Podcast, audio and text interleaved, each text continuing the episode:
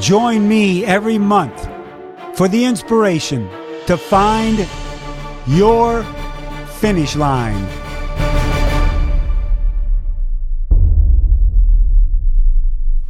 Hello, everyone, and welcome again to another edition of Find Your Finish Line, the podcast that not only hopefully helps you find your finish line at a race or an event, but in life. I talk with people who have jumped over all kinds of hurdles to get to where they are today. And those hurdles sometimes are tough to get through, but when they do jump over them, they've got great stories to tell, and hopefully those will motivate you. And today, that is just one of those stories that is one of the best. She was deployed in Iraq in 2004 with the U.S. Army, became the first female American soldier to lose a limb in active combat when her vehicle was hit by a roadside bomb. First Lieutenant, excuse me, First Lieutenant Melissa Stockwell was honored with a Purple Heart, a Bronze Star, and she made a promise to not let losing her leg slow her down. Hello, Melissa. How are you? Hi there. I am great. I am super excited to be on here with you today. So thanks for having me. Uh, yeah, my pleasure. Melissa, first off, did that promise you make you made to your was it to yourself or was it to someone else? Was it to your family? Who was that promise to? I'd say that promise was more to myself, um, but I think it kind of carried over into family, friends, kind of anyone who who was watching on. But it was kind of to myself, and honestly, for those, you know, maybe soldiers who did lose more than one leg, that did give that ultimate sacrifice, and wanting to just kind of live my life for them as well. Did you ever want to go back into service, into combat? after that? So when I so when I was injured, um, it was early on in the war, in the Iraq War at least, um, in 2004. And as an above the knee amputee, it was it was rare to actually go back or to stay in in the military. So um, all these years later, it's it's actually pretty common. Other mm-hmm. soldiers have been back and deployed over, excuse me, over to a, over to a war with their amputation. But at that time, it was pretty unusual. So so I, it, it, crossed my mind, but I kind of thought I could do more um, in the civilian world. So I chose to kind of get out of the military, got a medical retirement. Um, but things have changed a lot, obviously, in the last, you know, eight, 18 years, which is crazy. And, and a lot of people do stay in. I, I know, you know, Uh, especially you've got you've got two beautiful children melissa and isn't it amazing how the time when you say 18 years and I looked up when you did Ironman Arizona, I think back in 2013. I'm going, what the heck? It, it, everything seems like yesterday, but it's 10 years or 18 years. Isn't that crazy? It's crazy, and I talk about that. Yeah, I talk about that Ironman um, when I speak because I do speak to you know motiv- mo- motivational type speaking, and right. it's crazy when I say ten years ago in Ironman Arizona. I'm like ten years. How was that ten years already? well, the four years since that accident, it, that, that is really a short amount of time when you find yourself on the United States Paralympic team and you're going to your very first Paralympics. Uh, but backing up just a little bit through the recovery, because so many people have gone through some very tough times. How did you set yourself up, or do you think you were set up mentally to be able to handle such a, a travesty at that time? Um, you know, I don't think anyone ever ex- expects it, right? Like, I obviously, if you would have told me 20 years ago, like, hey, you're gonna you're gonna go to a war and you're gonna lose a leg, I would have thought, like, no, no way, that's not gonna happen. So, like, you never expect things like that to happen, but but they do, and they honestly they happen to all of us all the time. Not a, maybe not a roadside bomb, but things that we can't control. I mean, COVID was obviously one of those. So. Um, you know, I think you're never really set up for it, and it's not really until it happens do you realize that you actually can like like we can get through it. We don't give ourselves enough credit on the things that we're capable of doing. So um, you know i think i was i ready for it? Probably not but by you know i surrounded myself with a good team tried to keep that positive attitude um, and i think you know you kind of choose to wake up every day and to get through it and then you can kind of end up sometimes even better you know on the other side of those things that you don't expect yeah, we'll talk about that because I love your comment. You know, you've accomplished, you believe so much more in your life on one leg than you could have ever thought about accomplishing on two. Which, when you, when you say that, it's like, what, what are you kidding me? But but it's absolutely true, and we'll go through that. But four years later, you did find yourself as the flag bearer in the Paralympics in, in 2008 in Beijing. You competed in in swimming. Take us through that when all of a sudden you qualified for the team and you're carrying the flag in the Olympics for the United States of America. Uh, amazing. So yeah, almost four years to the, so I I qualified for the team and kind of almost four years to the day after losing my leg. I was a total long shot to do that, but but had a great meet um, at the trials, qualified. But then the, my experience in Beijing competitively was not nearly what I wanted it to be. I didn't make finals. I didn't have best time. So I was I was pretty disappointed, kind of in my athletic performance. But then to be nominated to carry that flag, you know, it's typically an honor that somebody who has won a bunch of medals or you know gets. So I realized that like as much as I wanted a medal, I wanted to be on that podium. But I realized, I think, in Beijing that it's like the journey to get someplace uh, is sometimes even more important than the medals. And I think I realized that when my teammates did, you know, nominate me to carry that flag and to represent the entire Team USA, you know, delegation in that closing ceremony. So it was a moment. I think we have those moments that you kind of go back and relive over and over again. I imagine you've had many of them, you know, with certain people and events and um, you know, just carrying an object that I'm so passionate about, representing all of Team USA. It was it was amazing. So that was the start of something pretty incredible that uh, of a journey that you're still on because we've got Paris next year and we'll talk about that. But after you left Beijing, and, and you know, knowing that you are a very competitive person uh, and you drive yourself, but after leaving Beijing, did you have any inkling at all that, you know what, I'm just going to keep doing this every four I'm just going to keep doing it. This is what I want to do. This is my path. Did did the light go on and say, well, this is my life's path, especially on the athletic side? No, definitely not. um, you know, after so after Beijing, pretty disappointed athletically. Um, I was 28 years old at the time, and I thought, I'm so old. I'm I, I should probably retire. You're so so old. I love that. So I know at 28 years old, right? Which is funny. Um, so no, I kind of thought swimming. I, I enjoyed swimming, but I was kind of going to be done with swimming. wasn't quite sure the path, what was going to happen next, and that's um, turns out, you know, less than a year later, yeah. I, um, did my first triathlon and kind of set that in those gears into motion and here I am all these years later, um, still still doing it and, and really, really loving it and, and still very passionate about it. What what turned you on to it, Melissa? Why why why triathlon? Yep. So a group called um, the Challenged Athletes Foundation, which I yeah. know you're familiar with, out of mm. San Diego, California. So they have a group called um, Operation Rebound, which is um, kind of like a subgroup of of their foundation that is kind of for wounded veterans, for military personnel and they all they they invite these veterans to do these triathlons. So in 2009, got a call and said, "Hey, you want to come do a triathlon out in San Diego in October?" I'm like, "Triathlon? That's crazy! Like, who wants to do a triathlon? You swim, you bike, you run. It's like the same day, the same time. Like, I like never. I didn't even know what a, I hardly even knew what a triathlon was." But I love to swim. I had recently got a, got a prosthetic leg for running. I had never really been on a bike um, before, but I had a bike. So I'm like, you know, I'll just go and give this a shot. So I remember I swam, I biked, I had a guide with me on the bike that would like, he actually helped push me up the hills. Um, but I crossed that finish line in La Jolla with that, mm-hmm. with Challenged Athletes Foundation. And I mean, I, I, I was hooked. Like I loved it. I loved the camaraderie on the course. I loved the challenge of all three sports.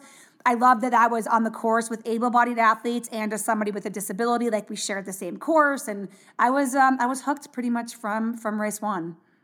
Yeah, I was I was there in 09, you know, announcing with Bob Babbitt, and I don't recall, you know, we we introduced everybody at the onset, uh, but I don't recall your finish because we really didn't know one another. But isn't that amazing how?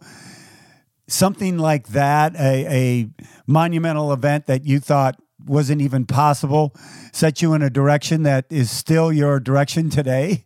I know it is pretty crazy. I will tell you probably the reason why you didn't see the finish. I think I was, I think they were actually breaking down the course by the got to the finish. Um, everyone was at like the after party, and I was still out there. It took me a while.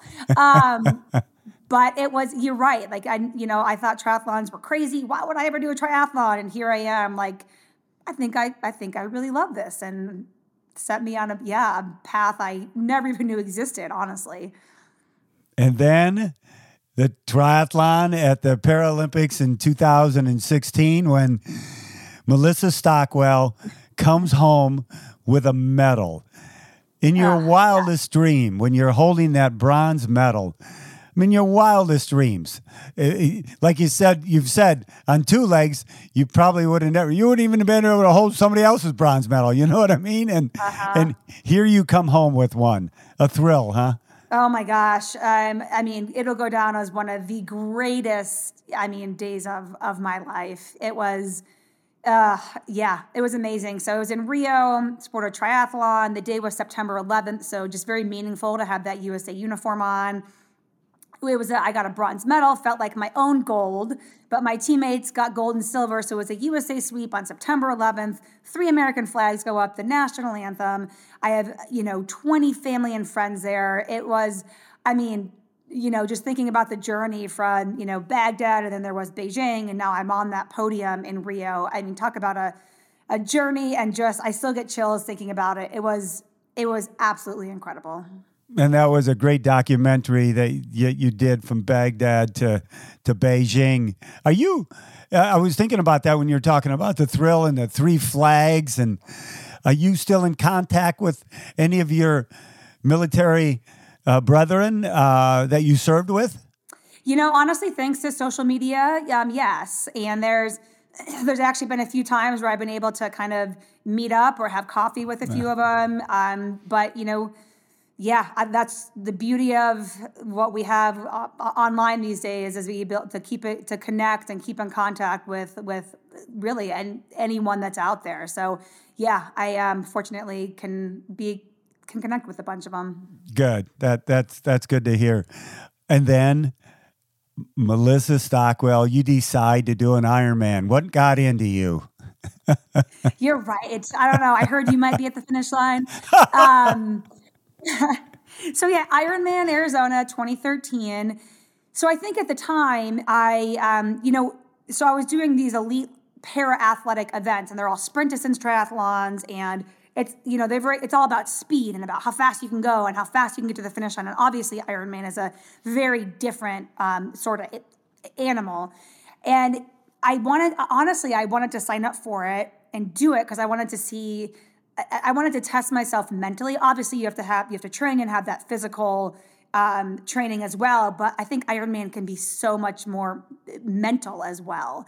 And I wanted to kind of see if I if I could do it. Like, was I strong enough mentally to like get to that finish line? So I signed up for it. Um, yeah, it was. I mean, coming across that finish line. I mean, the words "Melissa, you are an Iron Man" said by you, your yourself, and just I had American flag overhead, and you know, so many doubts that day, wondering if I would get to that finish line, and then you finally get there, and you realize, oh my gosh, like I I did it, and you don't realize like again what you can do until you like try it, and that was like a big realization for me that day. That was an absolute thrill, and and uh, tears were flowing. I tell you that when you came across that finish line, and, and congratulations on that. No, thank you. It was uh, it was a day. Let's talk a little bit about life. Yeah. You know, you did a lot of training and racing without any children. now, you know, and you, you went through some tough times with a divorce, but then found the love of your life. You've got two beautiful children. How, how, how does mom mix it up when when you do have two kids and you you you're training for the Paris Olympics 2024 next year? A uh, little bit different, huh? Yeah, it's it's very different. It's um life is busy. I think you know we're all busy and a, I always say a busy life is a good life, but you put two kids in there that you know they have their own activities and they you, you know you got to pick them up at school at 2:50. I mean it's you, the days are packed. I drop them off at 7:50. I actually just got out of the pool. I might still have some goggle lines.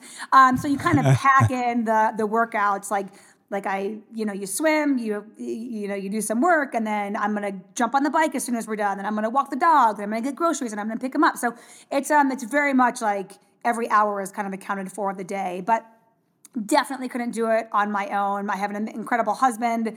You know, he he wants me to succeed in the things that I am passionate about, and he, uh, you know, often is you know, here with the kids on his own for, you know, a week at a time if I'm off traveling internationally or racing.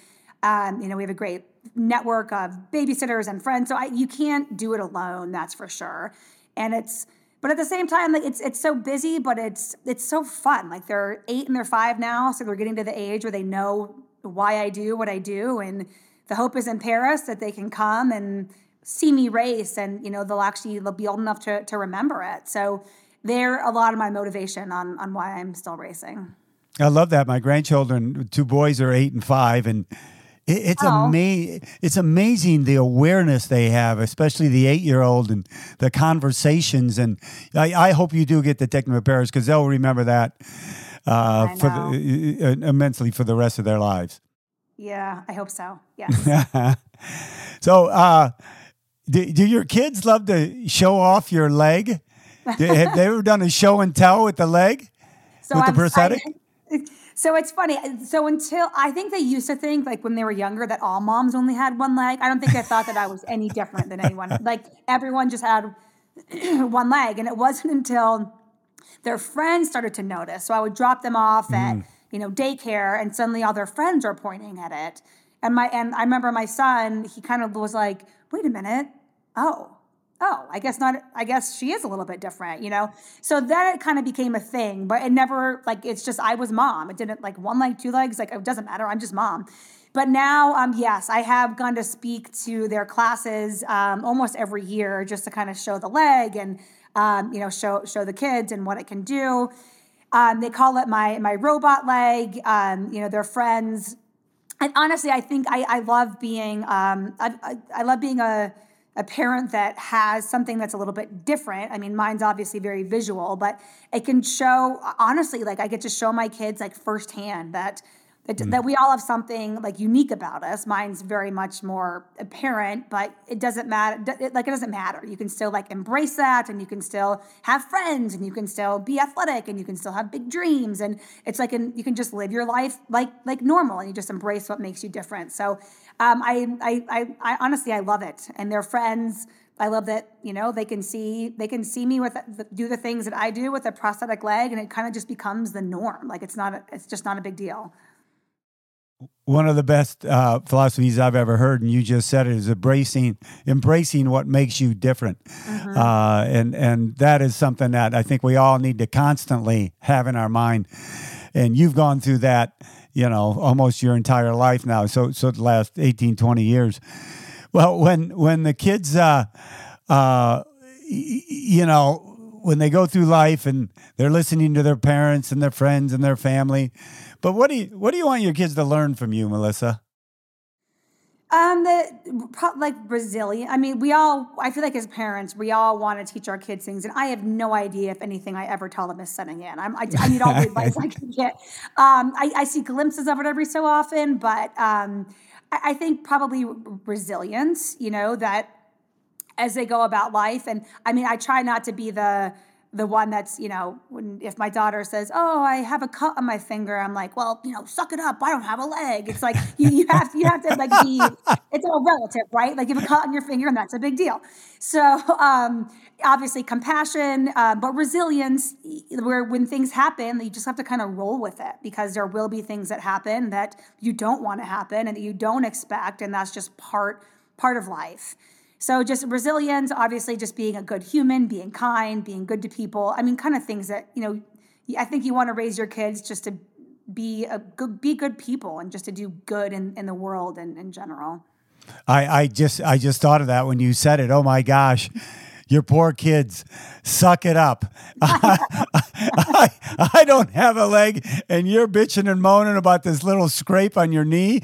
oh I, I, I, don't do that. I think it, but I but I don't. I don't do that. Or else it would never. I don't, yeah, I'm not sure how that would go over. Well, actually, actually, I think you you can look forward to it because when they're like 14, 16, 17 years old, you can really throw it at them. You know, that'll be the time, right? When they're five and eight, might be a little bit young still, but yeah, when they're teenagers, that's all they're going to hear. Oh, I love it. Let's go back to your training for 2024 Paris Paralympics uh, triathlon. And when you when you schedule workouts and and get them done or not get them done, are you disappointed when you don't maybe attain your goal on a workout on a particular day? You know, the older I've gotten and the more experienced I've been in the sport, and honestly, with kids and realizing that everything can't always be perfect, I've gotten a lot better at it. I think a lot of newer athletes, or I mean, even athletes that have been in the sport, you know, five, ten years, you, I, I used to let it get to me. Like you have a bad workout, you're like, oh no, like this this workout means my training isn't working, and my next race is not going to be what I want. But the older I get and the more I do, if I don't hit like if I don't hit the, like yesterday, I had mile repeats on the track. I had four of them. Three were mm. great. The fourth one wasn't. It was okay. It wasn't great, but I kind of walked away like, okay, I gave it my best. I did what I could do, and next time I'm going to go back and try to hit that fourth that fourth one as well. So I think um, I, I not I'm not really as upset, honestly, really at all. I, it's kind of comes with the territory if you hit every one of your workouts, I don't think maybe you're not training hard enough or it's um it's like you have to have some down workouts or some some workouts that don't go as planned to like realize like to have the good workouts mean even more if that makes sense. Hold on everyone. We'll be right back after a message from our sponsors. Curad Performance Series, the official medical supplier of Ironman. Curad's far infrared kinesiology tape encourages faster recovery and enhanced performance. Don't let the aches and pains of everyday training and racing slow you down. Make sure you check out all the Curad products at Amazon.com, at Walmart, and Ironman.com.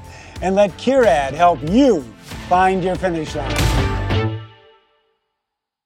We're speaking with Melissa Stockwell. Purple Heart recipient, bronze medalist, Paralympics, training for the 2024 Paris Paralympics competition. Uh, by the way, where are the qualifications at? Where, where are they at? So for para triathlon, it's it's um, it's kind of a confusing process. It's like a year long qualification period. You do a certain amount of races, you get points. Yeah. You have to be within a world ranking. So our qualification period starts July 1st, and I'll mm. be racing in uh, Montreal. I'll be in Paris. I'll be in Yokohama. Um, worlds are in um, point uh, in Spain, Point of Vedra. I don't know how you say that. And then um, so it's kind of a combination of your best three races. You get points. The points add up to a certain world ranking, and then it kind of goes from there. So what's what's your competition like? Um, so my so in the Paralympics, my um, we have disability classification. So I'm I'm set I'm the PT two classification, which is basically severe leg impairment.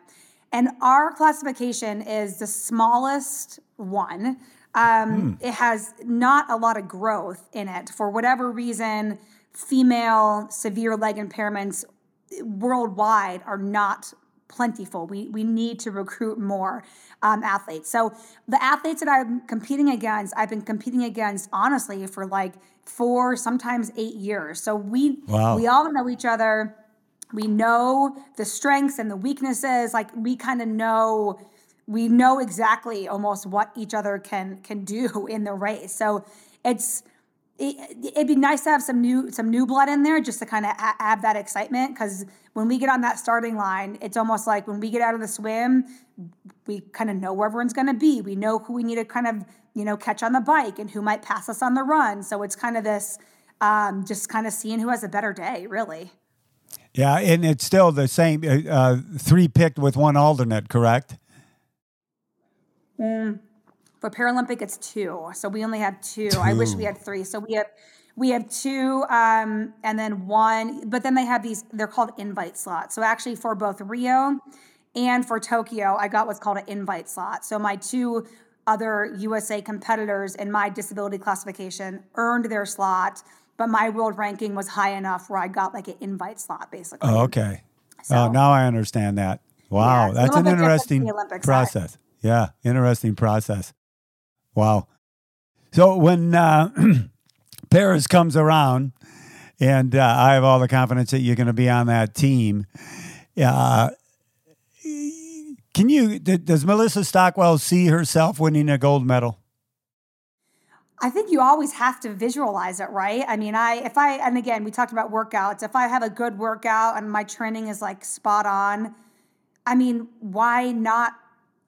Like it's like why not? I, I kind of waver back and forth because I it's like you ha- uh, there's always a, a certain amount of self doubt, but then there's also needs to be a sort of like air of confidence of I'm why else am I doing this training day in and day out if I'm not going to go and give it everything I have to be on the top of that podium. So I think it when that when that starting line when that you know ready set when it when I start that swim, I am performing to the best of my ability, and if that make, gets me on top of that podium, then oh gosh, I don't I- in my I don't even know what I would do at that point.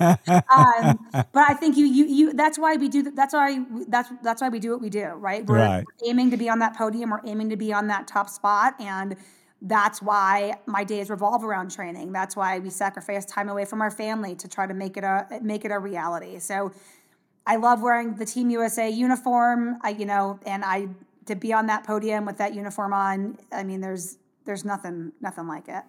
Proud, proud moments. That's for sure. Yeah. Melissa, you're a business owner with your husband on a prosthetic company. You talk about jumping into this full circle. I mean, full full tilt. Uh, tell us about that. How'd you guys get that started? Yep. So my husband and so my, family and I moved out to Colorado Springs so I could train at the Olympic Training Center in 2019.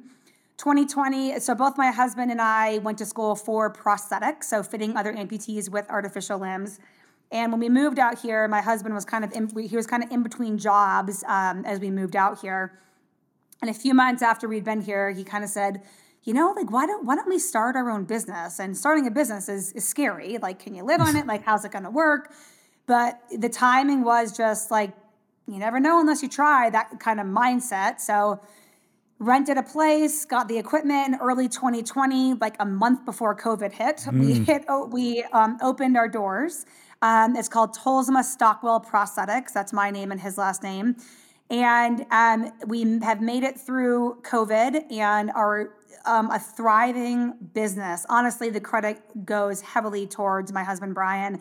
But we have fit elite level athletes, we fit the general population, orthotic devices, prosthetic devices.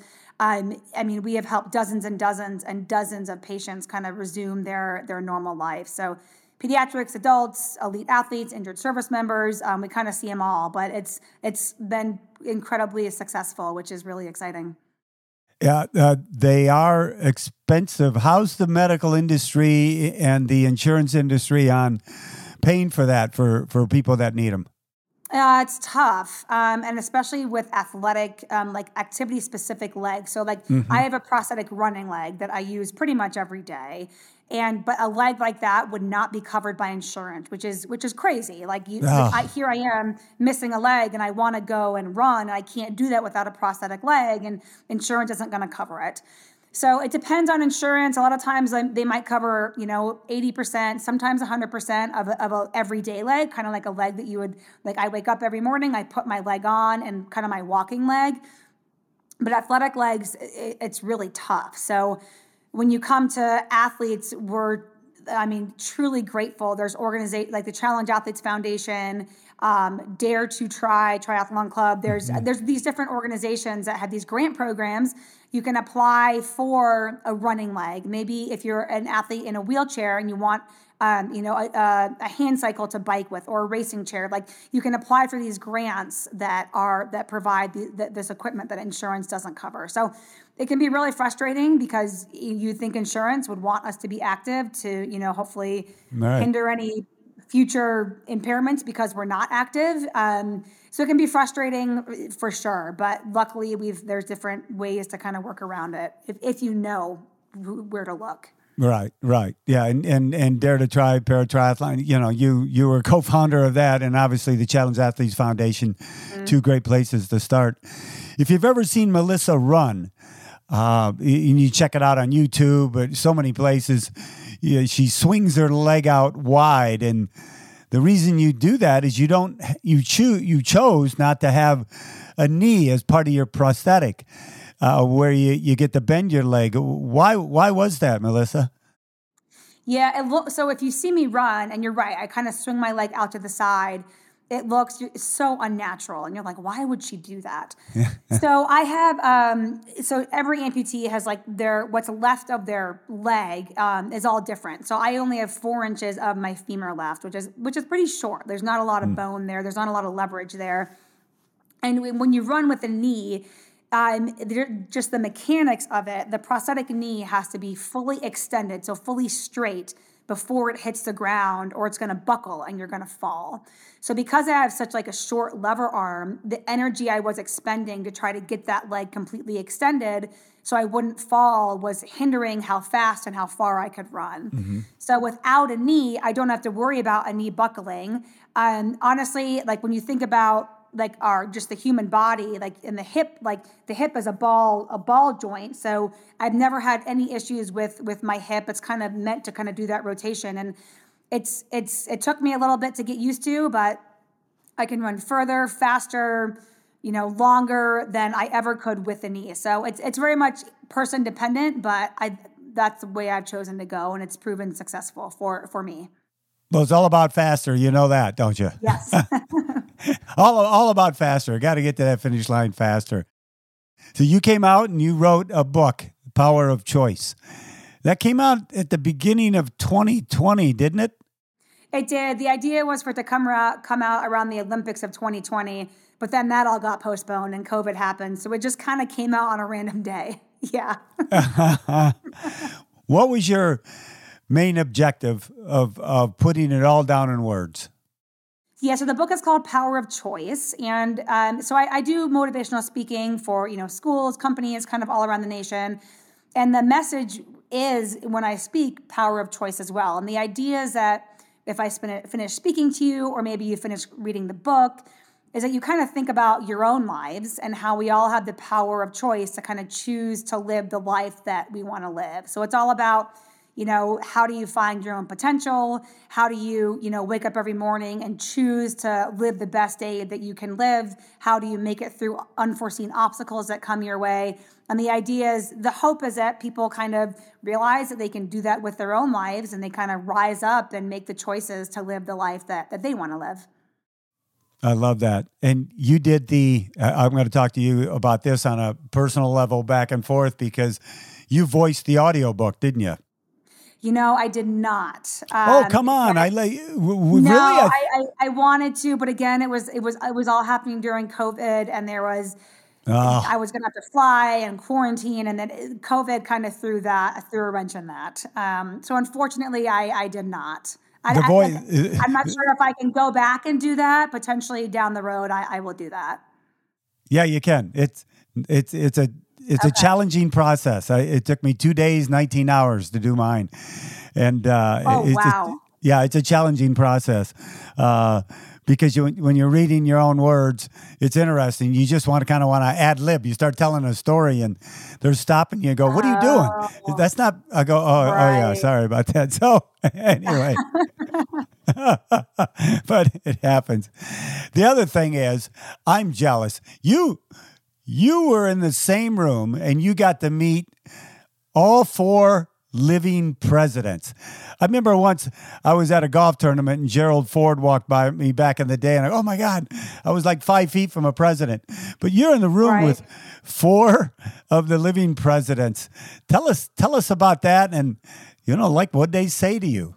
Oh gosh, it was so surreal. So um, it was the opening of the President Bush Library down um, George W. Bush down in Dallas, Texas, mm-hmm.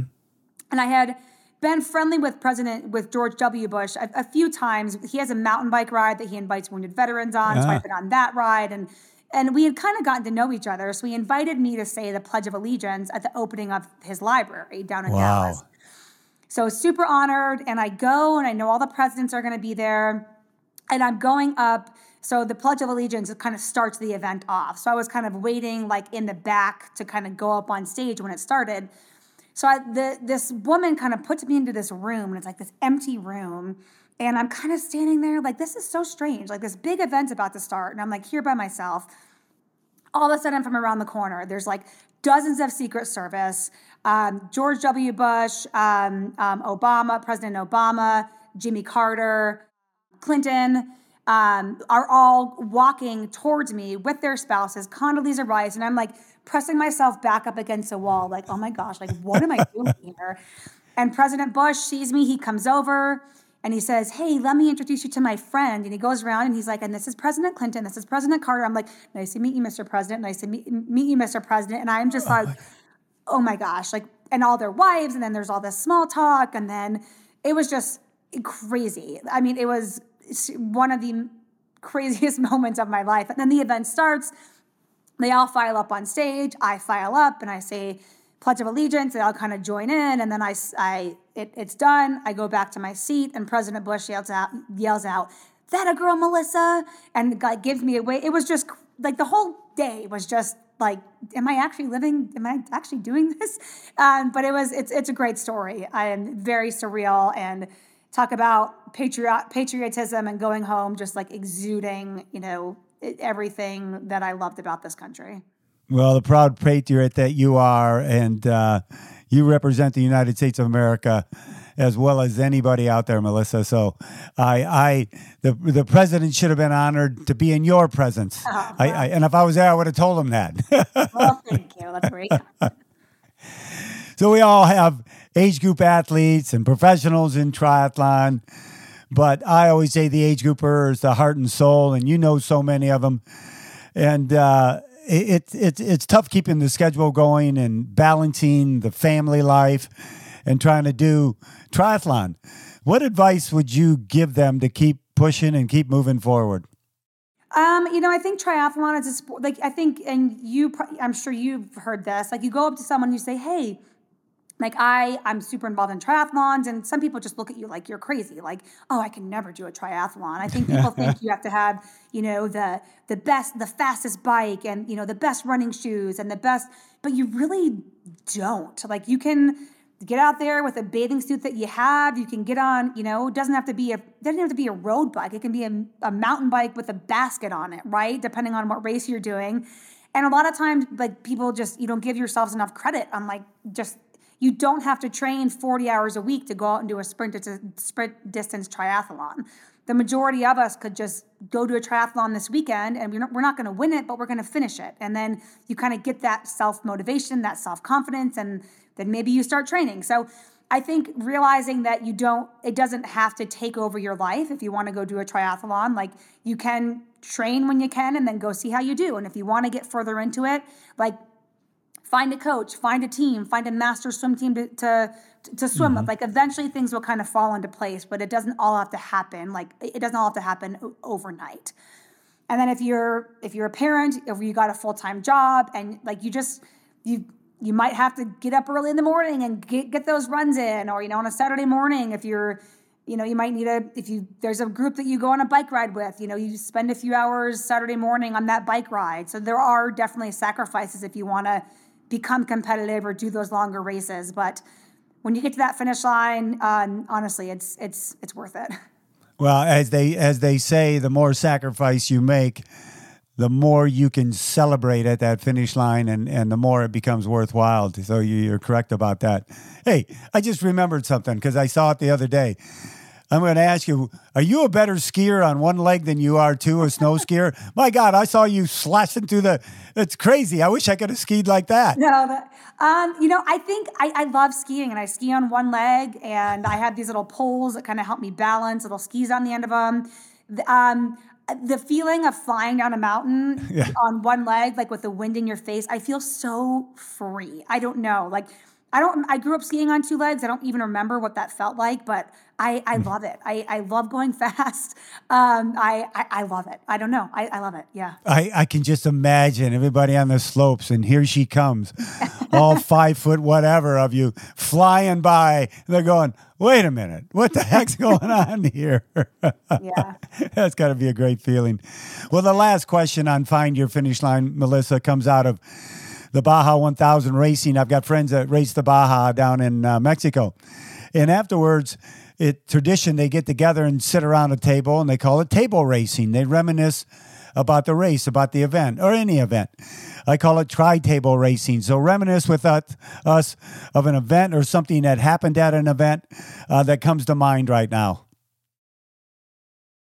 Um, honestly, it's it's it's Rio. I think the Rio Paralympics is always what's going to come to mind, and so it's Copacabana Beach, September 11th. Team USA uniform on. I swim, I bike, I run, and I'm in third place. And I know my teammates are in first and second place. I know fourth place is gaining in.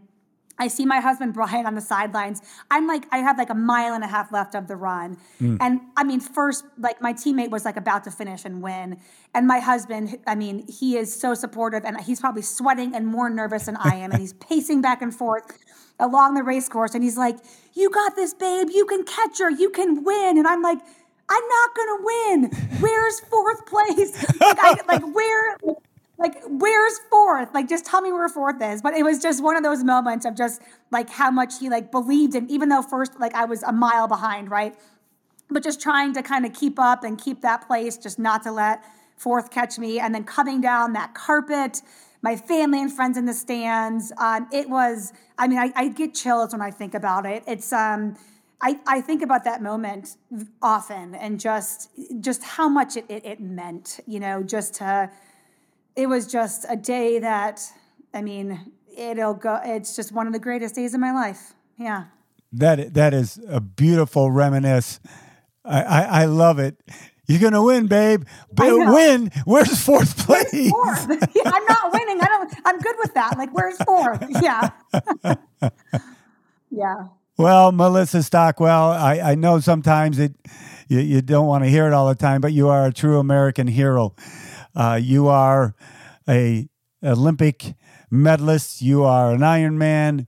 You are a beautiful mother and wife, a partner, and it's an honor to have you on the podcast. So thank you very much for joining us, and I cannot wait to watch 2024 Paris and what you do there. Thank you. And truly, thank you for having me on. You are a legend. You are such a legend in the sport, and just really honored to chat with you today. And just thanks for all that you've done and that you've added to so many people's lives. And I mean, your voice is one of the, the most recognizable ones in, in the sport. So just thank you for being a part of that. Well, I appreciate that, Melissa. Thank you very much. And thank you, everybody, for tuning in to another edition of Find Your Finish Line. Remember, when you go through life or when you're racing, you're the cause of your own experiences. If you take that into account, you take responsibility for everything you do, and it will help you get to that finish line. Take care, everybody. My warmest aloha.